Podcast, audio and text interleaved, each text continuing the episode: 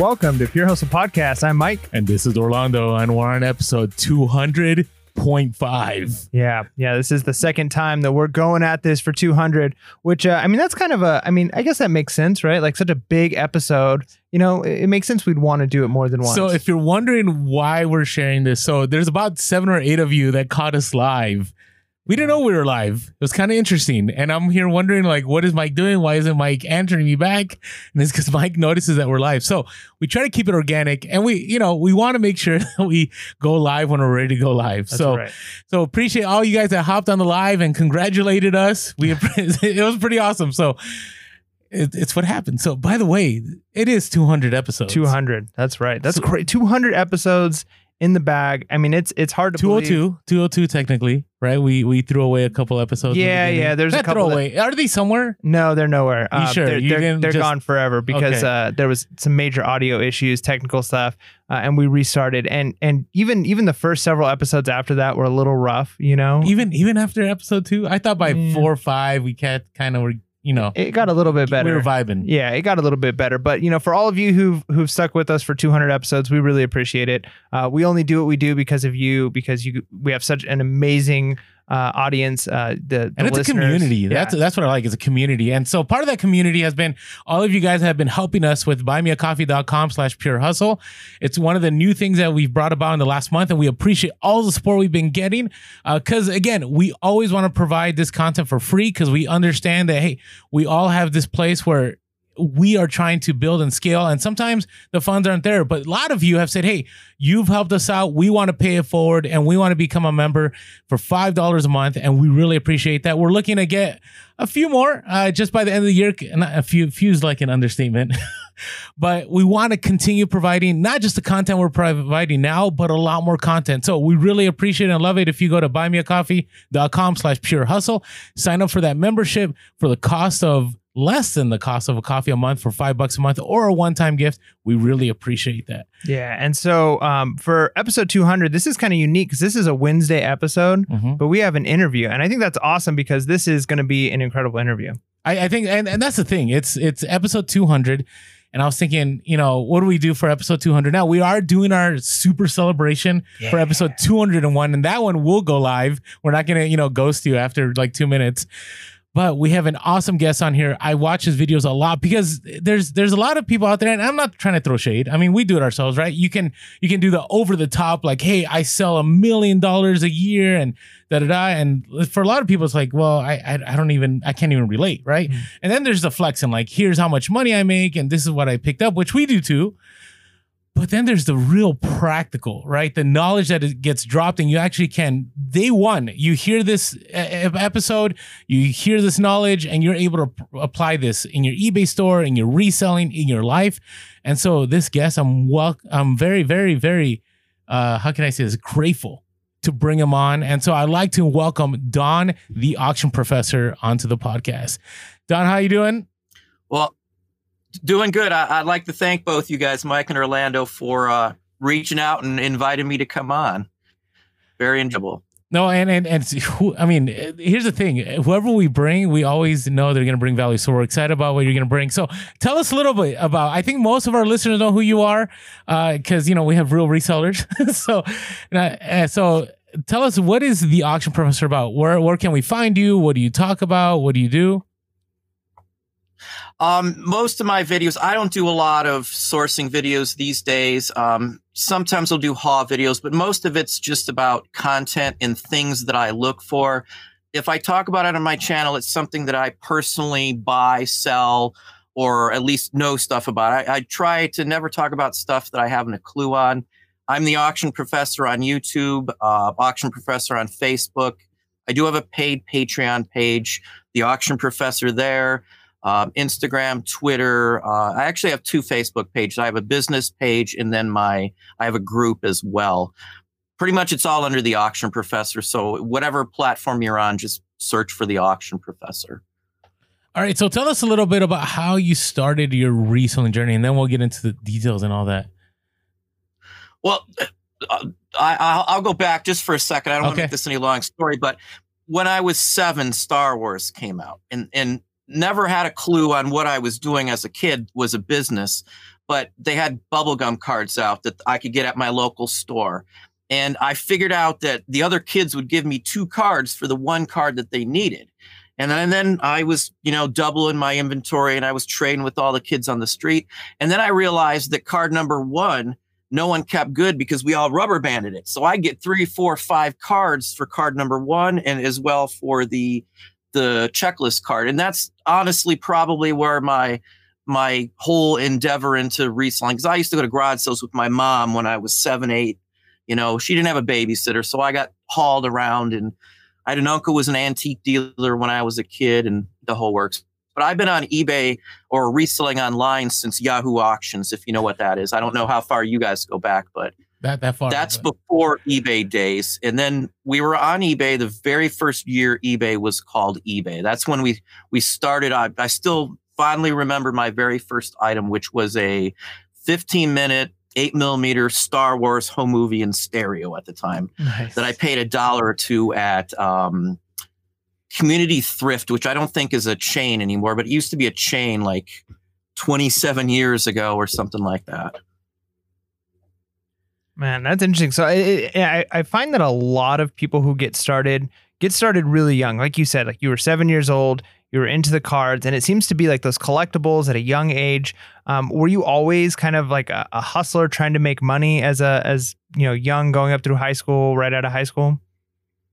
Even before my parents never made a lot of money. So my father worked for the government. Uh, he was in the military for a while, and when when he got out and met my mom and married, um, my mom pretty much stayed home and that's how i did it when i was you know working. I worked a tough job just so the wife wouldn't have to work just the way the family has always been and i always had a, a tight-knit family because of that. So i always was you know if i wanted something i had to earn it myself. My parents i never had allowance or anything like that. I think maybe once or, or for like two months i might have got 50 cents a week or something. It was really nothing. So uh, you know the paper routes shoveling cutting grass whatever i was able to do I loved comic books. I was a big Batman fan, and I collected Batman comic books for like 14 years of my life, probably somewhere in that range. I, I mean, for a very long time. Toys, Micronauts. I was a huge Micronaut and Takara fan.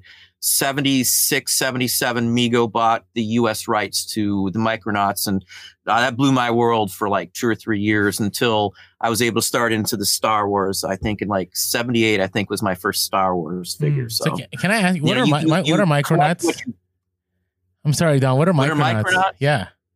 Microman is a Japanese toy line. I think the original line shot out in like 69. It was made by Takara, T A K R A, very well known company. They made some of the original G1 Transformers. Um, uh, and Takara licensed the, their, um, Microman are the same basic thing as Micronauts. Micronauts with Baron Karza was the the evil dude. Marvel Comics issued like a 90 or 100 uh, issue series for a few years when Micronauts were hot. Um, I mean, uh, what was it? Lords of Light. I mean, even even after the line died, other companies picked up the molds, and even just the knockoffs made from the molds are uh, highly collectible. Hmm. Um, my my biggest deal when I first got in eBay, right after those eight millimeter films, I, I sold all my childhood Micronauts. And I thought I'm not going to get very much, but we did like $4,700 out of a box. Wow. I had wow. Galactic Cruiser and every one of the stuff that you could imagine. I had the Time Travelers, um, Atomic Pharaoh. I mean, these are all like the key characters. I uh, That was all I ever got when I was a kid. And again, those were presents, or I used my money from my grandparents were well off, so they always gave us, you know, decent Christmas presents. My parents, you know, did what they could. They paid the house off. My father, you know, whatever they could do. My father used to fix up old cars and, and sell those for extra money. He was a carpenter, so he built a two-story addition and we heated our house with wood in, in the winter and i used to go and cut down trees with my dad and we'd scale and, and lock off and cut off the tops and lower them down and you know all that kind of stuff that's what me and my brother were required to do as a kid on the weekend so if i wanted something i had to earn it as a kid my father was was a military guy, and you know I, I lived on a base you know time and you know when I was really young and stuff. And Fort Knox was one of the places we were at at one one time. He took sharpshooter school there and mm. that kind of. Very cool. So, um, did you ever do anything like other than reselling full time, or was this kind of like you, you got into this early and it, and it kind of was your career? I, I my first real job was working at um, a company called Michigan Ohio Publishing Company, and they did homes like the the magazines you see with the homes in it with the halftone okay. images. And I was the the graphics guy. I was the one who took the photos from the real estate agent, and then I would take halftones, which are the little dotted. A halftone is what a newspaper uses mm. if they're not colorized. You know, with the fancy printing like a, a major newspaper and I did all that. And then I worked at a movie theater um, part time too. So I was working like 60 hours because the only way I was going to get a car is if I worked. So I did that. Once I moved away from home, I worked for Disney uh, for 10 years. That's where I met my wife and a lot of the contacts that I still talk to daily from 20 plus years ago. Mm-hmm. Um, and I was in management there. And when I left there, I ended up in um, restaurant. Uh, I worked as a general manager for Applebee's for many years, Cracker Barrel, um, and then I ran uh, regional wise for Einstein Brothers. I used to run Washington, Virginia, and Maryland as a general manager or as a uh, regional manager, where I handled that. Um, at that point, I was we were handling my personal region. I was responsible for like 11.1 million was wow. my responsibility. Um, I did that for a while, and then on the side, we had always done eBay or some other selling platform. So I had always done it uh, on my weekends. We do, I'd work full time, 60, 65 hours as a regional, sometimes 70 or more. But wow. on the weekends, I could usually get three runs in of week long auctions. I would start them on Sunday. I'd photograph on my first day off. If I got the whole Saturday off, that's what I do is photograph. And then I would um, list them on Sunday for a uh, auction. And uh, we usually do 125 auctions back in those days. Next Sunday they'd end. So I'd have one week where I could source or you know have some time off. But um, and then uh, once I moved to Washington D.C., 9/11 happened and all that stuff, and that's when I decided I really want to get out of the industry because we had the sniper shootings when I was there, mm-hmm. and then 9/11 happened. Then we moved back, and I took over uh, a region for a company called Gatti's Pizza, and I handled like a huge area in, in uh, Mississippi where my wife's from.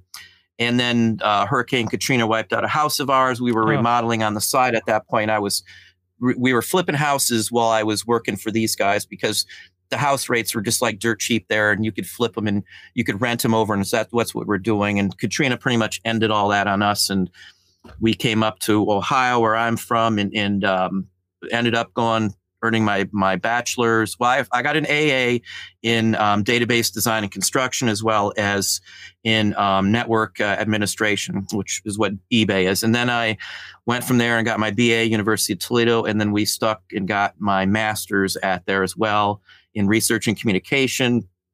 I got out of college, figured everything's going to be fine and dandy. Nothing, you know, everything mm-hmm. pretty much crashed um, with the economy. 2008, you know, the bubble crashed, so I, I was stuck with the only option was a you know like manager jobs and foods which i would probably have shot myself if i had to do that. Got got bit by a poison spider a brown recluse and was Oof. bedridden for two months. Couldn't work anywhere oh. so ebay was was the lifesaver. And you know it, it just it just turned into what it is now. It wasn't like a plan. I never 20 years ago i said if i could make a living doing this this would be great. I thought nobody's going to be able to do that. I'm mm. crazy how why would I quit a job, you know, making six digits a year to to try this? And you know, if I would have done it then, I probably would have been a millionaire 20 plus years ago. You could sell anything back then. Yeah.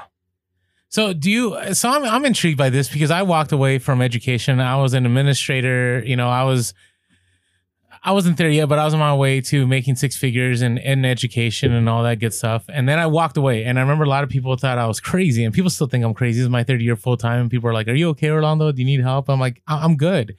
So my, my question to you is do you believe even now it's possible to make this happen? Do you think this is still a scenario? And we'll get back to nostalgia. I want to get, but I, I'm just interested in your path. And now this is what you landed on and you know i'm in my 40s and and i'm thinking i'm like i'm doing what 20 year olds are doing but i find it a very viable path to have more economic independence. Do you feel the same and why? Uh, for me let me just put this out there first and everybody thinks i'm just making up some bs but for me it's not the money. It, it's okay. it's i swear to the almighty one it's not the money. For me it's the freedom that i don't have to listen to somebody. I don't have to worry about something. If my uh, as a, as a general manager, a regional manager in a restaurant, you're there till everything's done. If that means you're there for 80 hours a week for 10 straight weeks, 20 straight weeks, that's what I do. I, I That's my job. I, I bite the bullet and I got to do whatever they say. If it means that's what I got to do, that's what I do. So I missed my kids' first steps, first words. You know, uh, it. We've lived in hotels for you know a month because I was taking over a region or doing this. My life has been all over the country. You know, it's it's it's sad when you've got a two year old child at this point. We only had one then, and he's got more frequent flyer miles than every single person I've ever met. Wow. My son does because I traveled sometimes in the same day, three flights, maybe four flights, and sometimes three or four days a week. That was my life because I had to cover Washington, Virginia, Maryland. The the, the my my boss was in um, Florida. That's a gentleman I've talked about. I got a video on my boss. He's like the best boss I've ever seen in my life. But the possibilities for doing this are, are still, you know, out there at this point. It just kind of floats into things like this with me. It wasn't, again, what I was looking for, but the opportunities, in my opinion, are there to still do, you know, whatever you want to do. Freedom, though, is, is what this gives me. So I don't, I don't care if I'm a multi-millionaire. The money doesn't drive me. I swear on my life, it doesn't drive me. The ability to do what I want to do and work on art projects or do goofy, stupid videos. If you saw my Halloween yeah. video, I don't, awesome. I, I, didn't care if anybody liked it. I, me and the wife had had the most fun I think I've had doing something Halloween together with the family than I can remember for quite a while. You know, there's more to life than than money. You know, I, I mean, I, I don't mind working hard. I've always worked hard, but it, it is so much more than than than than stability as to have the time to do what I want with my wife, my kids. Now that they're both adults, I've missed so much. I don't ever want to be in a spot where you're not leaving till you do this, you're not leaving till you do that. That's mm. that's just not that's not me anymore. I, I could never do that, you know. That's what drives me is the, the the thought that I would have to do that again, you know. Oh, no, that's amazing. And I think I've heard a lot of, of resellers say similar things. And that's kind of where I'm at. I mean, I'm a part time reseller.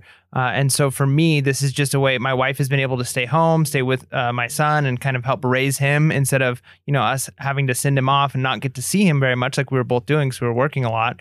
So this has been a great like freedom opportunity for us. So out of curiosity, since you do this full time, but you are still getting like you said freedom and and and the ability to do things on your own time, uh, what does a, a day in the life of the auction professor look like? Like, how much time are you spending sourcing, listing, taking pictures, all that stuff uh, each day or, or a week? You know, I have employees, so most of the time I don't take photos, scans, or anything at all anymore. In all honesty, um, I rarely even list honestly these days. But I'm up like this morning. The alarm clock went off at six fifty-five, and that's sleeping in for me. I will assuredly be up till 12 or 1 o'clock tonight. I don't, I, for me, giving up stuff like TV shows and sitting down and doing stuff like that, I don't, I don't miss any of that anymore. Um, you know, the last time I watched a TV show that I really got into and watched was Walking Dead up to season seven. And then after that, I couldn't get into it. And then I mm. totally went away from TV uh, shows and stuff. We might watch a family movie, but most of my time when I'm here is, is pretty much packed in with anything I can do, whether it's calling uh, somebody to pick up something or dealing with some other aspect of our, our other businesses. We've got several, I've got quite a few DBAs that we do other things up. So a lot of my time is dealt with contracts possibly or even some of the artwork or we're, we're we've got a toy line that we've been working on and stuff and there's some legal issues you got to worry about and stuff even if it's for adults so a lot of my time has been dealing with that and I do get out and source. Um, we're more targeted sourcing. I don't randomly drive around anymore f- for anything. I don't go to uh, three uh, fl- uh, flea markets really anymore. I don't go to thrift stores hardly ever. I, last year I may have went like three times. I don't go to garage sales at all, but I do go to sourcing that I've I've narrowed down. I've been going to Columbus a lot, which is like a six hour round trip.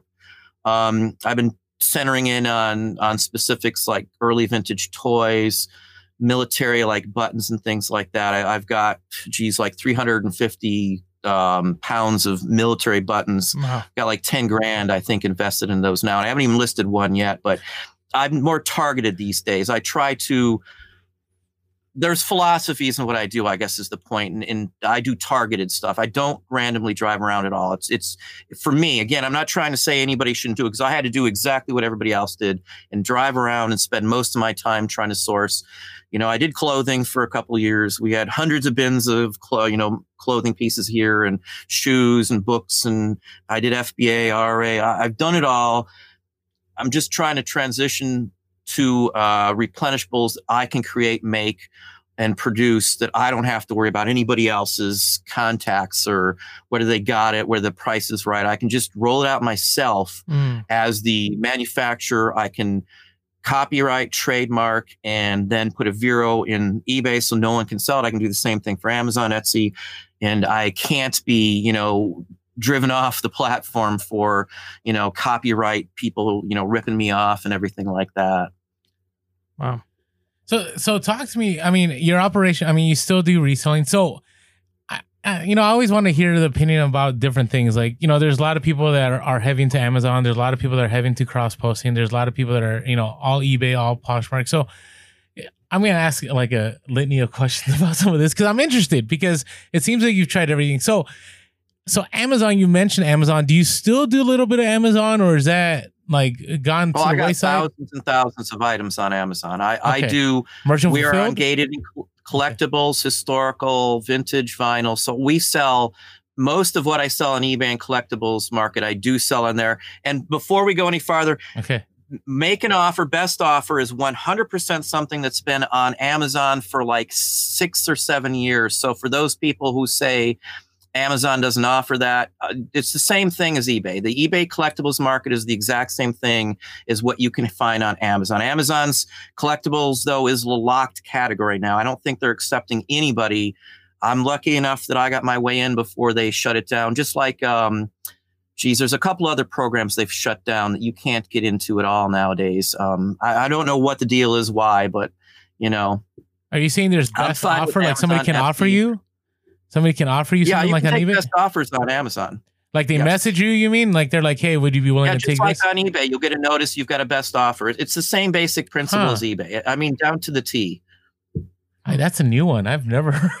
and I, I've that's been, been like six years. Like it's been on. I think we've had best offer on on our collectibles for like six years, but it's only in collectibles some of the historical uh, vintage vinyl, um, vintage. And I'm I'm on gated entertainment too, so there's some in the entertainment section that they can send you uh, best offers basically too. Wow! Look it up. Look it up. Just type in best offer in Amazon, and you'll see it's it's been a thing for a very long time. Hmm. I had somebody tell me that that's not true, and I'm like, you know, I, I don't, I, I do it. You know, I, I have that. We do FBA, I do RA, the whole works too, but I don't do nearly. I haven't done any of that with the pandemic, but I, I do do it. I've got some Christmas stuff FBA right now, so it's already in because I I would have missed the deadline otherwise, of course. All right, so talk to me a little bit about I've I've seen some of your videos about cross posting. So I what I find is that people that have been reselling for a while, they try it and then they stick to just two. Like even myself, I, I, still do. I have items in Poshmark. I have items in Mercari, but my go-to are eBay, Amazon. Like I, I can only handle so much. Do you do you cross platform? How how do you do it? I mean, is it is it is it even worth it to you? Well, I've I've done the gambit. I've I've now moved through like um, uh, what's the what's the one Sellbrite I used for a while.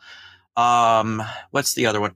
Big e-commerce i think is the other one of the other ones. And then we did inkfrog uh, bridge to shopify to do a shopify.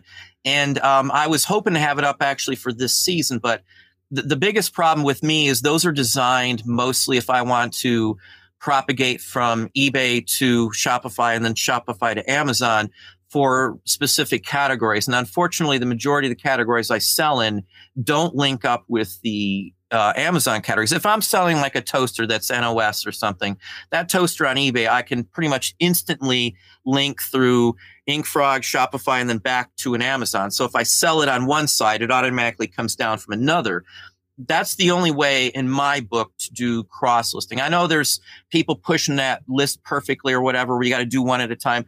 Most of the people are pushing that are people that probably are getting commission off. Because I've seen it; it's it would be totally useless for somebody with any kind of volume, uh, from what I've seen, unless they've changed it in the last six months or something. you got to have the ability to pull it down. When we first started listing, I was double listing on, I do three sites at once. If, if I had a record, I'd be listing it on Discogs, eBay, and Amazon. And I'd have three windows open. And after a while, it, it, it's, it takes so much longer. You know, you got to process a picture, download it from eBay, upload it Amazon, upload it to, to Discogs. And the problem is when you sell one on one site, you got to remember every night to go ahead and pull those down. And if you list let's say 200 listings, 300 listings and records all at the same day, I'm going to sell three to 5% of those minimum in the same day. So by the end of the night, I've already listed them. Now I got to go take them down from other sites. And that's where, where it gets to be frustrating when you're constantly spending all that extra time. And then you, it's, it's whether it's worth your time to be constantly pulling stuff down you sell it in one site, you got to pull it down from two other sites every single night. It's confusing which site do you need to pull it down on and all that kind of stuff. Without the ability to pull down your items or at least end them, zero them out, it's not worth it. Um, I do HIP as well. So when HIP does it, HIP can't, HIP, HIP can't, um, how does it, it changes, I think, my listing to, it puts the word sold in the title and then ends it. Some of the other third party APIs that I have will only uh, bring down your quantity to zero. So even with all of these technologies and the linkage and the cross listing, there's still some things you can't do. So when you have it set like that on eBay, you've got to go ahead and, and go to settings and you'll have to press it where it actually doesn't end any of your listings because if you do it that way, some of the third party apps you're going to cross list can't end it or can't um, access your listing otherwise. So it changes everything you do.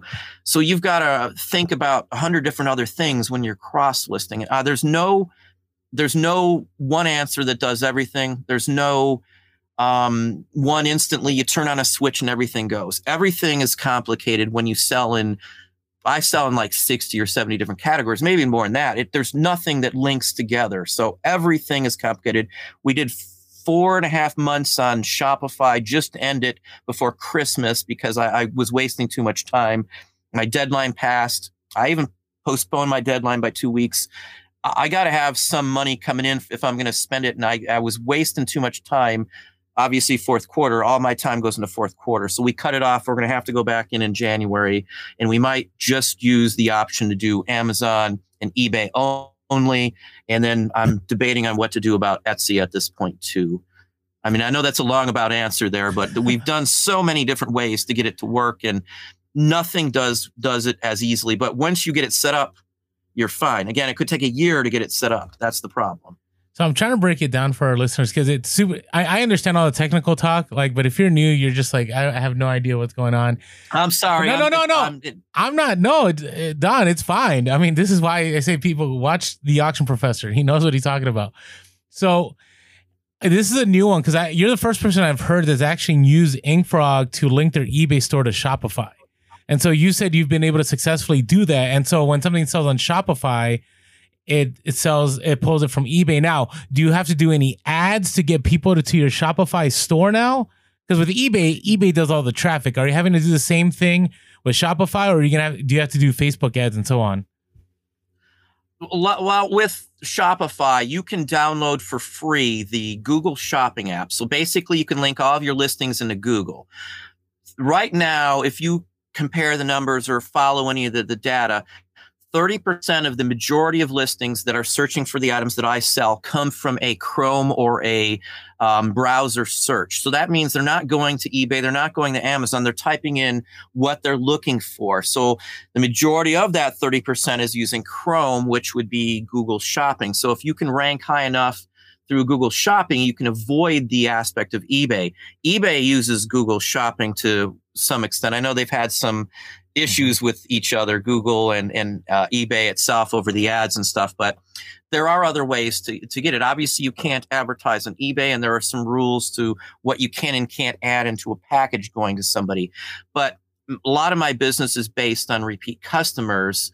And um, as opposed to say having 50,000 listings on eBay, I can keep them set at a certain figure, 50,000 or whatever, but I can list a couple hundred thousand on my own site. And the draw would be that if you like the cool stuff you see in my eBay store, wherever I'm at, you'll be floor, you know, blown away or floored by what I have in my personal store.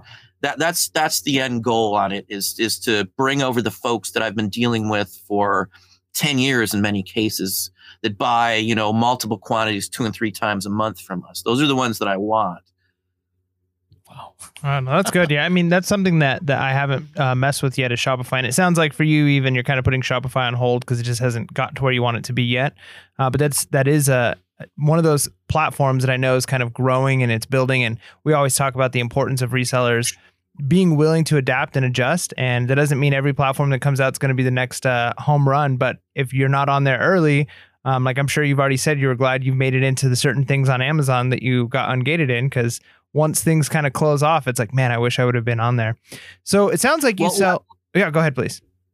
I was going to say with with Shopify, let me just put it this way: if you don't have the quantity that I have, nor all these oddball items, you're selling NOS or something, you're not going to have any of this problem. That that's the point. And you wouldn't even have to if you're not going to sell the vintage collectibles and all the odds records and all the other stuff I ha- have. You wouldn't have to use um, necessarily InkFrog. Now with Shopify, there is a eBay API channel which you can use, but you can't do best offer. So I can't use it. Uh, and there's other issues. Once you run it through Shopify's API with eBay, when you create the listing that way, you're pretty much stuck. Even if you drop Shopify, you're going to lose access to alter those. So you'd have to end every one of your listings, go back in and create them as a normal listing because once you end Shopify, it kills the API there. Uh, same basic principle with Shopify, Amazon has an API. Um, so I could do the API version. Or if you don't want to mess with Shopify, you can use InkFrog because InkFrog now has an API just to go to Amazon. So you can either go uh, eBay, InkFrog, Amazon, or you can go eBay, InkFrog, and then Shopify, and then back to Amazon through an API from Shopify. If that makes, I got a video that actually breaks down that whole path in like little blocks. You can see what what if you know if anybody wants to try and figure that out. But I it, it's it's like um like let, let me just like I've got hip postcards to get hip to go and sync up hip auto syncs with eBay. So for our listeners, can you I explain hip real quick, Don? I'm sorry. Can you explain hip for our listeners? Hip Hip Hip is a Hip used to be a stamp site, and it's a company that bought out a stamp platform. They still have a Hip uh, Hip stamps, but they also have now branched off into Hip stamps, postcards, and comic books. Okay. So, and they're a specialty site, kind of like Discogs is for records. Discogs is the Bible of record information on the entire internet. And that's where you find everything you want to know about knowledge on any pressing.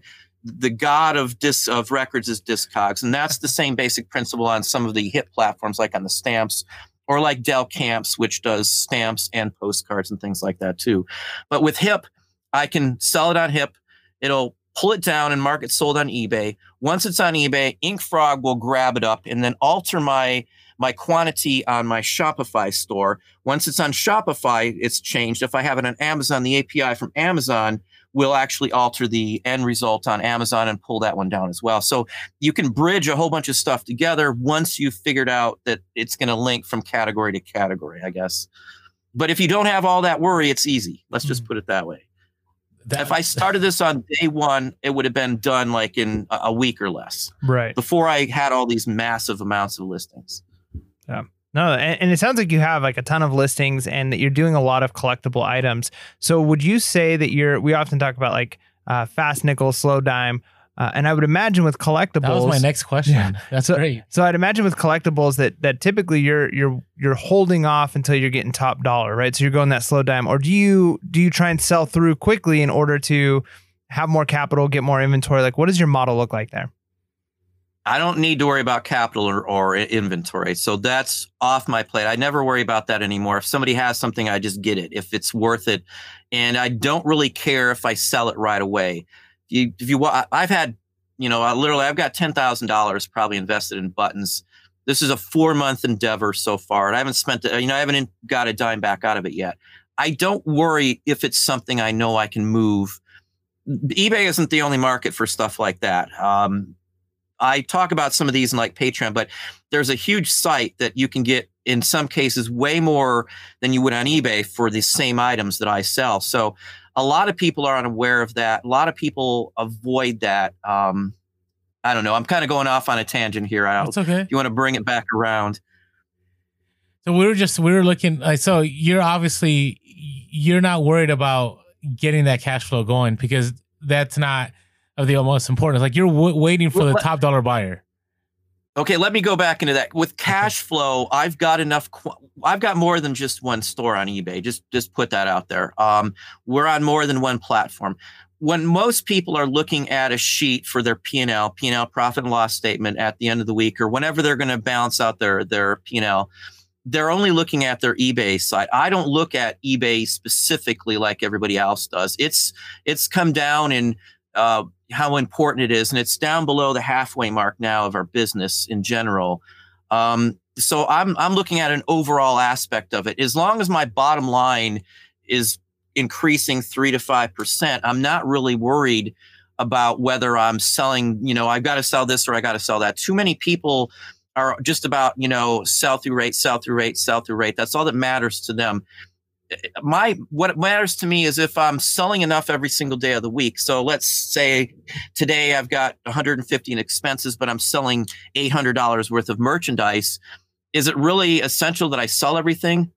I pay so little for the items. So when when they sell, the, the, the amount of profit coming back or the the return on my investment is, you know, 50 times, 100 times, 200 times, even in some cases. That it, that's not a factor for me. I, I don't have to worry. There's with the store that I share. There's 20, 26 or 27,000 listings, and I'm not sure some somewhere in that range. That's just one store. There's always a Pardon me. That's just one store, Don. Is that what you're saying?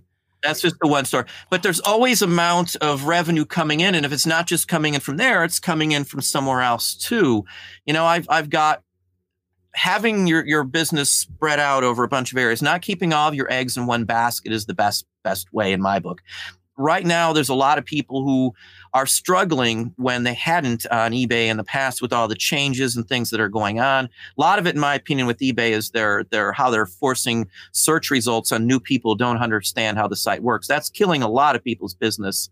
Um, and I've complained about that before. I don't know if they'll ever fix it, but that's honestly a big percentage of I think why people are having issues. But most of the people who are having these issues have all their eggs in one basket. They're only doing eBay or they're only doing Poshmark or Mercari or whatever you'd want to pronounce it. Um, so I try to try the ones that work for what I sell. Like uh, Amazon, I can sell some items vintage collectibles like 78 records for more than I could on eBay. Hmm. You know, there, you just got to know where the best place to sell something like the buttons per se, uniform buttons one uniform button, you get the right one, can go for four or five thousand dollars for one small shirt button off somebody's jacket. But certain sites, you'll get a thousand dollars more than you would on other sites. Um, like Heritage, I'm a big fan of Heritage auctions, and I have no problem recommending anybody going there. I, I don't get a dime from that, but I've worked with them before, and I get more money out of stuff.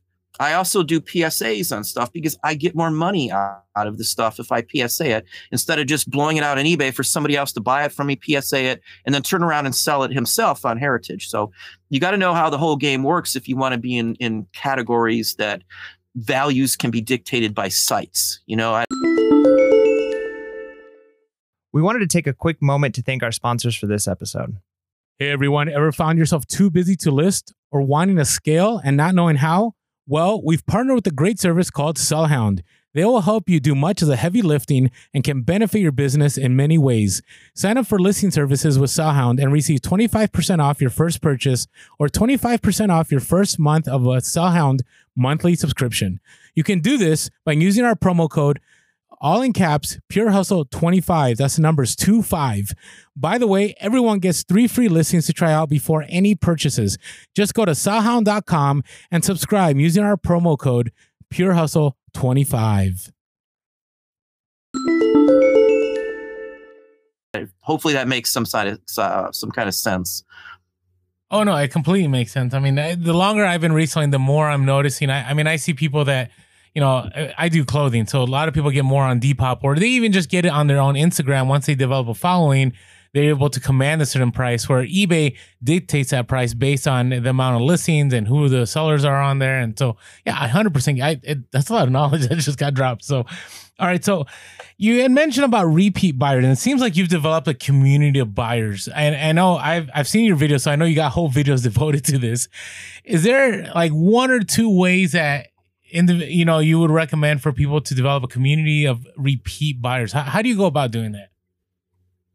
Um, the, the the easiest explanation is to dominate a category. Dominate a category. As some of the categories that I'm in, I'm like 60% of every item you see in that category. Um, one of the categories, like Victorian items, I'm I've worked my way up. Last time I looked, I was 23% of the category. So that means that one out of four items somebody's going to look for is going to be me. Eventually, they're going to keep seeing my name and they'll realize, why don't I just go to this guy first? And that's usually what happens. Um, and I've got so much quantity in that category that, wow, I can get this here instead of just buying one item from this guy and then the other three from me. So they eventually, you know, realize that, hey, you know, this guy's got him or he can get him or he puts enough up every every time that they'll follow and they'll keep coming back. And plus, I I try to anytime I recognize a name, and I do look through them uh, fairly often, I try to you know reach out to them. Hey, if you're a collector in this field, I'll be happy to work with you on pricing. Come back, you know, and then and like tip top shipping. I ship it, it would be pretty hard for someone to damage even a piece of paper. I ship them. They spend, you know, they're spending 370 or so to have them shipped, just a little piece of paper. But, you know, again, I'm not just throwing it in somewhere. They're, they're wrapped professionally from every point of the deal. I ship immediately. If they pay before 11 a.m., they pay at 1059. That item's going out in five minutes from the time they paid. And, you know, it, it, it's drawn a lot of customers, a lot of businesses selling what I sell as well. I sell a lot of stuff that uh, museums buy. Hollywood buys a mm. lot of stuff from us. Um, prop houses buy a lot of stuff. Um, uh, genealogy uh, companies, um, decorators, artists buy a ton. California artists, I got two or three clients that sometimes buy three or four thousand dollars worth of items, like 120, 150 items all at the same time. You got to know how to draw that in. Like museums in general uh, buy a lot of stuff from us too. Um, not like big, huge museums, but small ones. A lot of college professors buy from us. But if you're not in areas where they would be prone or looking to do that, it's kind of hard to do. It's something that you're going to have to learn where they're coming from. And one thing I see a lot of people do with that too is when somebody buys, they don't, you know, follow up. They don't try to figure out what these guys are buying it for. And that's been a big plus because you're allowed to ask people on eBay, hope you liked the, the thing, just curious, you know, were you a collector? Were you this? Why'd you buy it? And a lot of those answers have steered me into where we're at right now with what I sell and why I sell it because I've got feedback from people that are buying the items to say, hey, you know, if I invest more into doing this aspect of it, I'm going to get a return because these people are looking for it. Hmm. And none of that information can be found on eBay. No other re, uh, online YouTuber I've ever heard go into that detail. I probably wouldn't want to talk about it either, but that's the basics for it. You, you got to reach out none of this information was given to me. Every single thing that I do or sell is something that I had to figure out either by messing up, losing money, and moving forward, or something along that. I've lost, I've done a lot of stupid mistakes. You know, I don't do them anymore, but you know, everybody's going to do that, and it's not a problem. You're going to learn, and you're going to figure out what you can and can't do that way. So, oh, that's great. Actually, that kind of leads into uh, another question, which is since you're already talking about mistakes, what what are maybe one or two like really big mistakes that you've made and had to learn from, and what was the lesson you learned from them? Well, the, the, the worst one is is very easy. That's how I stored stuff when I first started off. I never ever, again, I, I never planned on doing this. I just figured I'd just do this until I found a, a decent job that I liked, and that didn't happen after a couple of years. And then we were making so much money doing this, it just kind of went this way. But storage has always been the beginning, my biggest mistake ever, because we had got into this for months and we were listing. And I finally brought the wife in after the first year, and then the kids started doing it. And I was listening to all this stuff. And we were just stacking it in bins lining up. And I would have to, at the end of the day, sometimes if I sold something, and I might have to look through a thousand cards. My memory is pretty good, so I can usually kind of guesstimate where it would be in the stack based on what day I listed it. But you know, after a while, we had to come through and spend hours. Every all those thousand cards, me and the wife sat there and had to alphabetize them, or if they're postcards, put them by the state and then mark them by the city and then recategorize them. Go back into the listings. That cost us hours upon hours upon hours. And once we were done, it was fine. We went forward with a, a cataloging system, numbered shelves, numbered bins, and inside the bins, actual dividers and stuff like that after we got that done, it was great. But man, that was the worst mistake I think I've made because it, I was just wasting so much time. Start off with a numbering system, start off with uh, bins, numbered, lettered, whatever system you want, um, that's going to fix it for you. That was my biggest thing. Um, and the, the the second biggest thing was I never sold 78 records. Never was. I love records. Always been in music. My my master's thesis is on music, but um, I never sent out 78s, and I had sent one out like I would an LP, and it was a really expensive one. And I thought, you know, no big deal. And uh, a 78 record's not vinyl; it's shellac. It's basically what you'd put a coating on furniture, you know, some fine furniture. So it, probably the minute it went out the door, it was already broken into pieces. And I had to cover that when I took a ding. I took a negative for that. I lost like 175 bucks from that disc. Mm. And I learned really mm-hmm. quickly and I looked up how to do it and figured out the best method and the cheapest method to do it. But, you know, those are the two biggest mistakes, not shipping properly and not storing properly. Very big mistakes. I mean, I should have known better. I was foods. We had to store and, you know, I've unloaded semi trucks with the employee. I mean, that's what you got to do. And you, you have a spot for everything. And I never, never once related it to eBay until I, I took this more seriously, I guess. Mm-hmm. Oh, that's good. it, storage is always the one because it catches up with you, yep. right? You start reselling, you have a few yeah, items, right? It's one tote, then it's two tote. Then you're like, I'll get to it, and it's not until I would say for me, it wasn't until one time where I had to leave the state. Like I went on a trip when I was an administrator to DC and I had somebody else trying to find items for me and I didn't have a catalog that I felt terrible for that person spending hours for just a pair of shoes. And and so I, I, I get it, Don. I've been in the same place. Now, let's talk about your YouTube a little bit. So one thing that Mike and I have always shared, and I, I'm I'm feeling this now as as you grow, right? As your audience grows and and you you know you get uh, awesome people that are constantly part of the community and you're communicating. At the same time, though, it starts taking a little bit away from your reselling business right? And at least at least maybe it's just me but i feel that it, it, gets it gets more difficult. But you decided to start a youtube channel and you have a full-fledged operation. I mean i, I don't even have close to what you have but you're still you crank about two to three maybe four i don't know sometimes daily videos.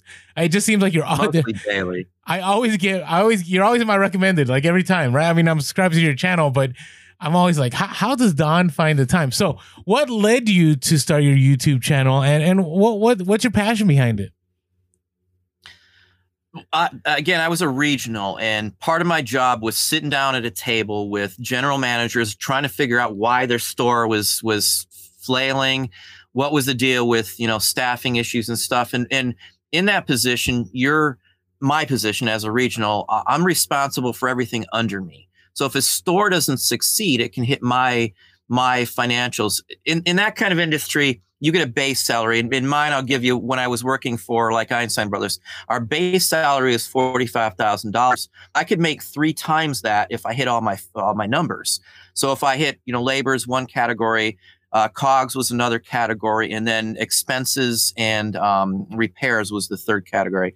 So if if I could coax all of my people under me, all the five stores in one business or eleven when I when I went to DC, I could get my numbers. So it it it's it it's great for you to understand how that all works when you go in there, so you can point out what they're doing wrong to improve their store. Again, improving me. So I like the aspect of of trying to show them why they were messing up or why they were doing something. So part of that, the biggest part was that's what I did for 20 years of my life was stuff like that was, you know, go in here and figure out what's going on. And that's what I had to do. So that's like a part of my life that I did really enjoy in in corporate America. It's probably the only real part I enjoyed was was the um, consultation aspect of it, you know, and and that's one of the biggest parts. The, the, the other one is one that usually gets me in trouble, and I took a lot of hate from it. Is I saw far too many people telling everybody how easy it was to do this, and a lot of flashy videos. Is you said uh, there's a difference between flashy and misleading, and this is not an easy job uh, in in any way, shape, or form. Um, you know, and I took a lot of flack for saying that, and I still will say it. I don't care what, what anybody thinks. It's not like you watch a couple videos of mine or anybody's. Mine is, you know, especially because I don't go in a lot of the more common stuff, but it, it, aggravated the heck out of me that people were were killing something and, and turning it into something it wasn't. Uh, this I love what I do. I honestly and sincerely love. I've, I'm passionate about about selling and reselling the antiques because I love this stuff. I could live in a museum. Our house looks like a museum. I've got cabinets and and uh, you name it. I've got it all over the place. Um, that's what I I'm in. I'm into this stuff, and it, it it drives me nuts when people portray themselves as a reseller when they're really a uh, influencer trying to be an influencer. For me, I don't spend as much time at all. I don't answer many emails. I don't. I don't hardly ever on my Facebook page, my Twitter, any of that stuff. I'm very rarely on it. I've just pretty much I put the videos up, and that's about to the end of my extent that I have time because again, I still devote it to our other stuff here. Now, Patreon's a different story. I answer and do every single thing that's on there. There's not a single thing that I let slip between the cracks in there. But this is again, people are more interested in they're stepping off and they're spending some money, and not that it's expensive or anything, but it's just the point that they have an investment in. So I know they're at least interested. If if I answered emails or questions on on YouTube, I'd be doing hundreds of those a day. I'd be answering dozens of emails just in the morning, every single morning. I don't have the time for, to do that. I am not a social media guy per se. That's not where where my my my drawings. Now, if I was, I do animation on the side, and we've been working on stuff like that. So that would be a different case. I, I wouldn't have a problem with with expanding on that, but I don't know. I'm not a social network guy. I'm a reseller. Like the majority of what we are is, is based on reselling. I wouldn't be mm. anything if it wasn't for reselling. And I just, I, I just, it, it's a pet peeve of mine. I, I, I'm again, I don't mind somebody selling a course or anything like that if it's a good course. But a lot of the people that are selling courses have been on here for a couple months. They've been a reseller just enough to say, "Hey, look, I'm a reseller," and then they want to sell a course, and they're missing so much steering people in bad directions and things like that. At least that's my take on it. When I first started off, I used to get a lot of hate and people telling me you shouldn't be putting this on YouTube. I know there were other channels that were I got threats and stuff. Stop putting this out there. You're you're going to ruin it for the rest of us. Um, you know, all this stuff you're talking about needs to be a paid service. So you're not just giving it away. But I wasn't looking for that. So it, it, that's what drove me nuts. That's part of the reason I did this. Hmm. I, no, and I appreciate uh, how how candid you are, and I appreciate how real you are because yeah, this is this is tough work. I mean, I, have I've shared before. It is, it is. Before when I was part time, it it was it was pretty easy because I wasn't depending on to pay the bills. And when I went full time, I thought I'd only be working like you know five hours a day and rest of the time off. And no, that's that's just not the way it went. And but I love what I do. I mean, you know, Mike and I go back and forth because I always bug Mike like, "Are you going to jump full time?" But Mike loves what he what he does teaching. I love teaching, but I only teach a course once a week, and it's for ninety minutes, and that's it. I do some grading and so on, but. I love reselling. You really, I, I do believe you need to be passionate about it because the money is only, you only enjoy the money for so long. I think personally now, I'm just like you. I'm more about the time freedom than the scaling. Would I like to scale more? Sure. But I love the fact that I've been able to enjoy these last few years with my boys on a consistent basis. Now, we talked about the failures, but I want to talk about the successes, Don. So, what are eh, talk to us about your early successes, and then just a recent success that you care to share about? You know, when you made a right move and it ended up paying off well. Um, a success in like on reselling specifically, or are you talking about like on YouTube? Uh, let's talk about reselling, reselling. specific. Yeah. With with reselling, I, I would say one of the biggest moves we've made that that me and the wife talked about for months on end before we actually did it was hiring people um, outside of the family and stuff. And I have to say that was probably one of the best moves I made because it it pretty much allowed us as a family to travel and I still have employees when I'm not here and things like that that can do pretty much everything I can do because we cross train everybody how to do anything that we have here just in case something does happen. I always have a backup for every spot that was the scariest. Well, not the scariest. The scariest was trying to do reselling full time right out of college with nothing coming in. That was pretty scary for three years. But hiring somebody is pretty scary.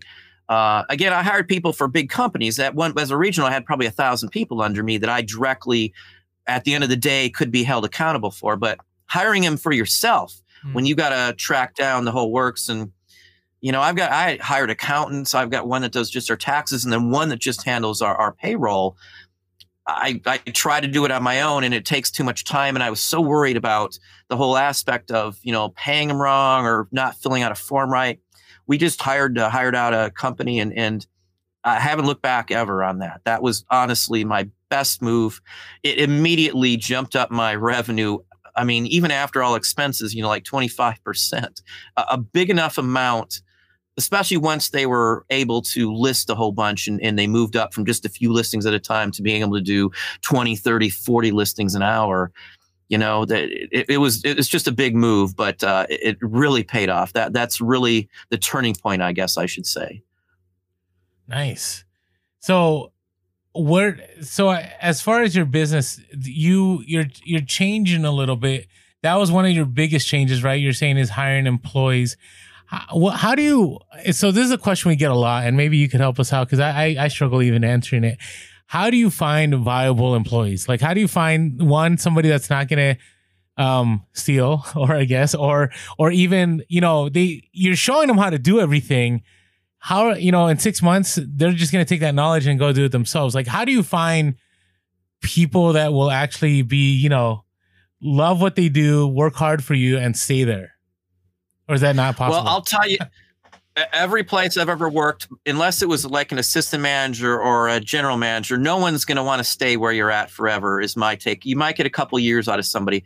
For us, though, I, I'm lucky, and my best recommendation to anybody trying to find labor, if you got kids, and I know that isn't a lot of people that may have kids, but my employees are all friends of our kids. They've been coming to our house for years. They crash here. They have game night and movie night with their friends and stuff like that. So I've always had a pool of people that I trust them in my house already. They're not interested in being resellers or anything like that. Most of the younger kids like that aren't aren't as go getter, I guess, to some extent. And that's not trying to be a crack or anything, but I had to work hard when when I was younger. Just otherwise, I wouldn't have anything because my parents never had all that money. But you know, for us, we've we've got the the friends of my my both my kids, and that's that's been the plus for us. And I've never had an employee who wasn't a friend of of one of my kids. In all honesty, um, the best place, if you don't have that, would be to reach out to one of the universities. Whenever I worked for somebody and I was having problems, most of the places I worked at had universities and you could hire them out from the universities. You can also get some credit from the government for hiring college students hmm. also. Hmm. If you're not up on doing the, the, the uh, accounting aspect of it, I pay 50 bucks a month and that's for all the paperwork um, two check periods a month, up to 12 employees. They handle everything that includes the checks. That covers all shipment of the checks and end of my quarter and everything else. So, you know, it's not expensive, but if, if, you you don't want to just jump into it. I have experience. I, I could have done it myself, but again, it, anything I can take off my my my shoulders that's that could be a headache later on. It's just some out. I mean, that's that's the end of it. Just like taxes, filing for S corp or whatever you're going to do, just literally hire it out. Your your time and your your brain work is worth a set amount of money, and it's not worth all the aggravation. Yeah, no, that that's great. That's a good point. No, because I need to hire people. That, that I think you answered my question. So that is that was kind of a selfish question. I'm sorry. So all right, hey, uh, t- talk to me a little bit about uh if you could start, I think Mike, you were gonna ask this one probably. If you could start reselling all, I know you kind of mentioned your inventory. Is there anything else you would do if you had to start reselling all over? What is something else you would have changed? If I had to resell all over, what would I change? I would have never went into clothing. I can tell you that. I'm not a clothing person at all. I hate the photography aspect. It, it limits the amount of, again, no disrespect or anything, because I did clothing for a couple years and we did okay, so I can't complain. But I hated it the entire time um, I would have avoided that. And if I knew what I know now, I would have went straight into niches and stuck to that when they were more plentiful in certain areas like 80s and 70s toys. Because mm. um, I know people now that got the connections I could have had had I done that years ago. I would have probably also looked more into my own items to start with when I had a more more of an opportunity. 20 years ago, if I was doing my own items, I would have been into it. But I had a, I had a run in I used to do paintings. Um, there was a magazine called Big Reel back in the 80s that sold all the all the entertainment stuff that you would you'd see on eBay nowadays used to be bought and sold on a on a magazine called Big Reel. And I used to go and and do mall setups when I was like 14 and 15 and I would watercolor Walt Disney characters look just like the characters like Three Amigos and stuff like that. And I'd sell them to an exhibitioner who actually hired me. He was my boss at the movie theater eventually because um, he did all the exhibition work in town and set up all these shows. And then he got uh, a Disney uh, lawyer showed up with a police officer and they gave him a summons and all. And that ended my my whole thing on making my own stuff. So I strayed away from that. But you know, I, I should have just not worried about that and went into that because if I if I would have done stuff like I'm doing now, when designer toys, you know, didn't exist, I would have been like in the forefront and that would have probably projected us. I'd be so far ahead than I am now. Again, if you can make, create, or have your own items, that's like ahead of everybody else. It's like private branding to the extreme because you don't even have to worry about it. The only thing you got to worry about is manufacture. And some of the items that I do, we can manufacture here. We've got vacuum tables, you know, vacuum chambers. I've got formers and, you know, gas chamber. I got all that stuff here. So that's, that's where, that's where we're going now that I wished I would have done, you know, 10, 15, 20 years hmm. ago, you know, you live and you learn. Oh, no, that's great. Um, and then, kind of while we're on that topic, so um, I like to ask all of the people that we have on um, if you had the opportunity, you've obviously had an incredible life story. You've got all of these experiences, different industries. Uh, you're doing well in the in the reselling. You've, you've got all of these experiences. So, if you had the opportunity to give like one piece of life advice, like if this is this is something either maybe you live by a motto or something that you can kind of tell our listeners like here's a piece of life advice because a lot of the people listening are are younger. They're just kind of getting started out. Um, what what is some advice you would give them? My first one, I don't care what anybody thinks about me. That's that's the biggest thing. I can mm-hmm. say. I, it'd be great if everybody likes me or, or whatever, but as long as I'm morally doing what's right, I don't really care what anybody says or thinks about me. Who cares what they say about what you're doing, how you're doing it? The other one is people said this is never going to go anywhere. You're never going to get anywhere. eBay's just a lark. And who's going to buy all this junk offline? don't listen to what other people say. Who cares what they're saying? Who cares what they think? That's the biggest thing. Just like when I see people, and I've posted a few here and there, posting photos of what they got going out in the mail that day. That means absolutely nothing to me. Mm. They could have 100 packages going out and only making 20 bucks for all those 100 packages. None of that stuff means anything. Don't ever compare yourself to somebody else because you're a totally different business. You're a totally different person. You got a totally different structure and, and those are like the key things that I, I, just I don't worry about. I don't I wear what I like. I, I, don't I don't care what I wear. I don't care if somebody doesn't like my hair or all the other comments. I'm sure you guys get probably have gotten some of those kind of comments. Who cares? Who cares in person? Who cares uh, outside of it? it? It, just it's just not worth your time. Worry about your own stuff and, and be invested in what you're doing. Who cares what somebody else says or tries to get involved in it? Just ignore those folks, the naysayers, if I listened to what other people would say or what I should or shouldn't do, I would have never been reselling full time. I'd be working some awful job at some restaurant as a general manager regional, probably wishing I blew a toe off so I wouldn't have to come into work because yeah. it gets to that point. Um, I could tell you horror stories working in restaurants. I mean, literally some really awful situations. Oh, yeah, that's great. I appreciate that. No, that's, that's super inspiring. Advice. I mean, that is one of the perks of being a full time reseller. Like, you really don't have to worry what other people think. But it does get tough, especially when you're in the YouTube world and so on. You hear comments here. But yeah, ultimately, you got to focus on your own business. So that's great. Thank you, Don. So, my last question here. There's a lot. There's a lot. A lot that's been going on. I mean, that's an understatement in this year of 2020 one of one of them even right now in these current weeks with the election you know we can go down a rabbit hole with all that but e-commerce has boomed I, at least in my and now I've only been reselling for 10 years, but I've never seen it at the level it's been right now. Like if I feel not not right now. Right now like i think it's going to get like that again in a couple weeks. But you know from march until probably july or even august it was incredible. Now do you here's my question. Where do you see reselling in the coming year? Do you believe it to continue to grow? Do you believe it's just a temporary thing? What are your thoughts about reselling in the future? Well uh, this might be uh, take a few moments. I, I look into this. I follow like Wall Street Journal and all that kind of stuff. So I do look into this from more so than just this this aspect that people look at. Is eBay going to do good? Right now is is the best time. Right this year because of this stuff happening. The only drawback that I see going forward that's going to possibly curtail some of this is now corporate America has had their feet wet with reselling right now. It's the biggest time for them. They've they've taken notice is is my honest concern. And I look at the Vero pages. When I first started on eBay, they had one little tiny page of Veros. Now it's every letter of the alphabet and there's hundreds of ones in each one. Corporate America knows what's going on. There's been articles on Wall Street Journal about reselling and we're going to have an onslaught in the next couple years, especially with uh, internet taxes and sales tax collect. Biggest concern. Once Wall Street and corporate America get into one of these categories, they start knocking off the little people is what I usually see.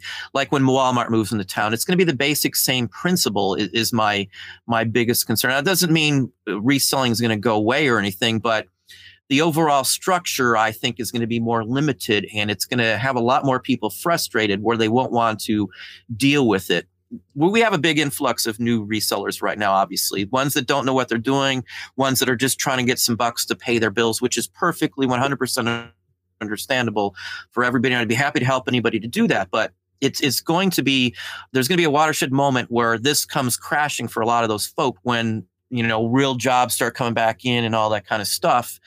And I think that's going to be part of, of a drawback for this that could hurt it overall, uh, reselling is not going to go away. But like up here, Savers shut down. Every Savers is done down. Uh, two other thrift stores have shut down. If they're not able to make the money, you're only going to be left with a couple thrift stores around in most towns. Garage sales would be your your last resort, and more of these people who are doing garage sales have now realized that some of those garage sale materials can sell online for more. So it could limit to some info, some items you're going to find out in the real world. And, and as I've said, going and driving around randomly is not a way to successfully grow a business because you can't guarantee enough revenue or, or items coming in to make enough revenue to have a steady income for some people. Again, around here, I'd be dead if I had to do clothing. There's just, there would be no way I would have survived. Books, again, no way I'd survive because the, my main sources are done, savers and things like that. So when I, I hear people telling me, you know, left and right that this store is closed down, that store is closed down. So I really think it's going to be, even if it does open up next year, there's going to be so many new people trying to do it that there's going to be so much competition that it could collapse for a lot of people who aren't established. Eh, you know, I'm not saying dire need and end of the world, world's dropping off, but it's going to eliminate a lot of those who aren't go getters or don't have the motivation or a drive is my concern for those who need the revenue coming in. It's not going to be as accessible like with Amazon closing down categories.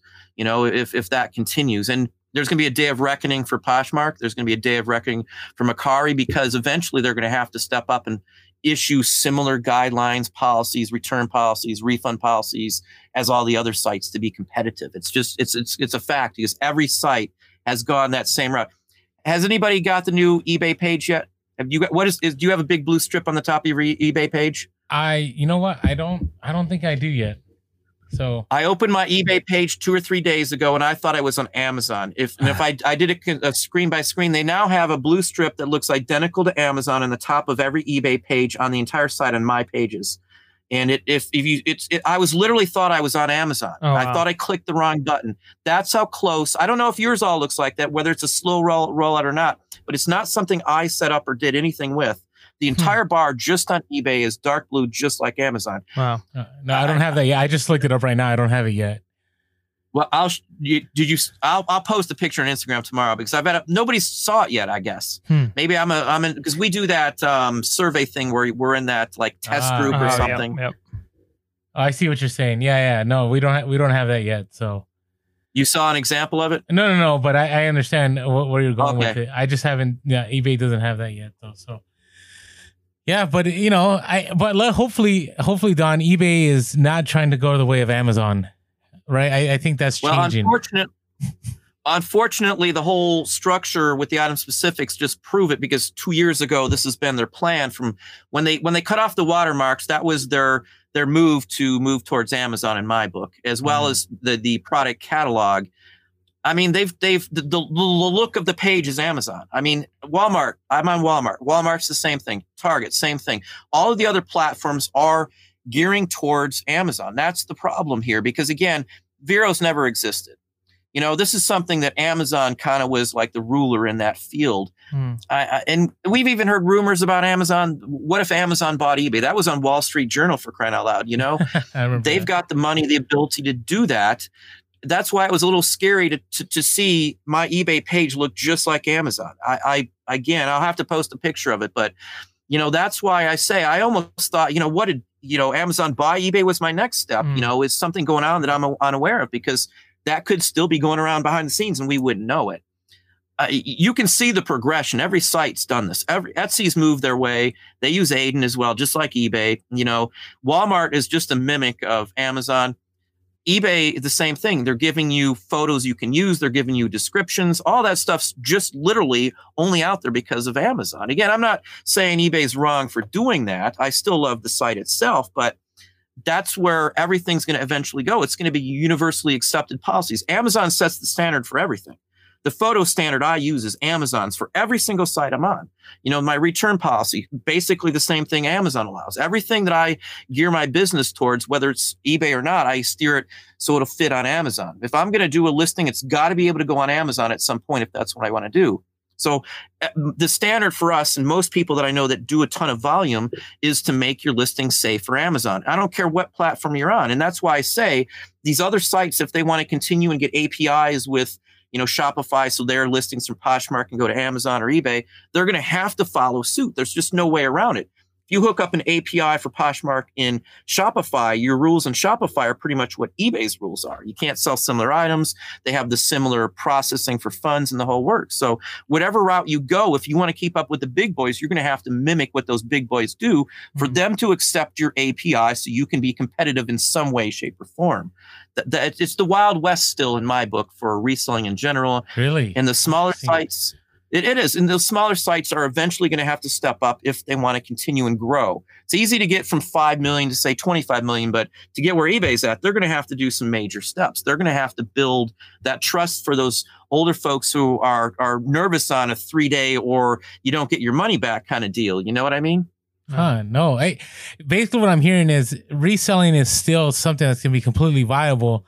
You just have to be of able course, to adapt. Yeah. And adaptation is going to be the key. And, you know, the, I get a lot of pushback about returns. I get a lot of pushback about, you know, doing eBay policies and what eBay asks. But yeah, it is, if it's industry standard, it seems like everybody's going to go that direction. It's just, you know, do you want to jump in early and get those sales? So, Wow, I appreciate Don. That that was that was pretty insightful. I mean, it was real. I mean, it was. I think it's hard for some of us to hear, but I think it's it's what we needed to hear. So grateful for that. You I've been doing this for a long time. I've seen changes from day one, and it, it's not going to stop. I can. It's it's it's it's expectable. It's predictable the way it's going just from the last ten years when this kind of stuff has happened, when the, the rates of people online purchasing, when Christmas purchase online rates have gone up and things like that. So you can almost set your clock to the percentage. Like two years ago, the amount of people ordering from a uh, phone app was like 24%. It's now 30% just in two years. So, you know, that's a 3% increase every year, year over last, year over last. And if that continues a few more years, it's going to probably grow even farther after this year because of the pandemic.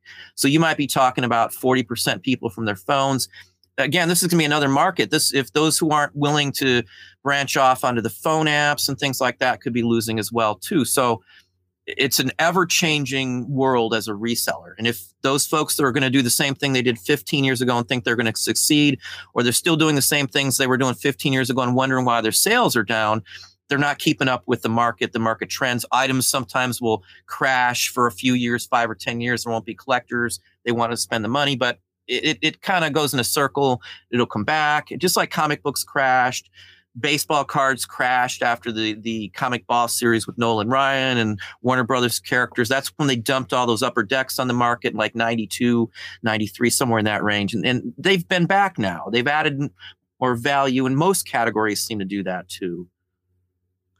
Oh, no, that's great. I, I think I think uh, I've learned quite a bit from this uh, from this interview. One of the things I'm kind of excited about is um, there's a few niches that I'm I'm into that I'm I'm kind of dabble in, uh, and I think I've learned or, or, kind of been inspired to really focus in and get really good at a few of those because that's where that's where the ability to scale and and not just be randomly hunting for random stuff, but you know what you're going after. You know a market, you can get those return buyers. So uh, I know some of our listeners probably feel the same. So Don, we're so happy to have had you on. Um, we're sometime in the future, maybe uh, maybe next year this time we could have you on again and kind of see uh, how your predictions were on uh, the the state of reselling and how things are going, and uh, we can continue to learn from you. So we really appreciate it. Yeah, I am so great. I learned so much. You know, you, you always you always are learning and reselling. There's there's never a day that I'm not learning something.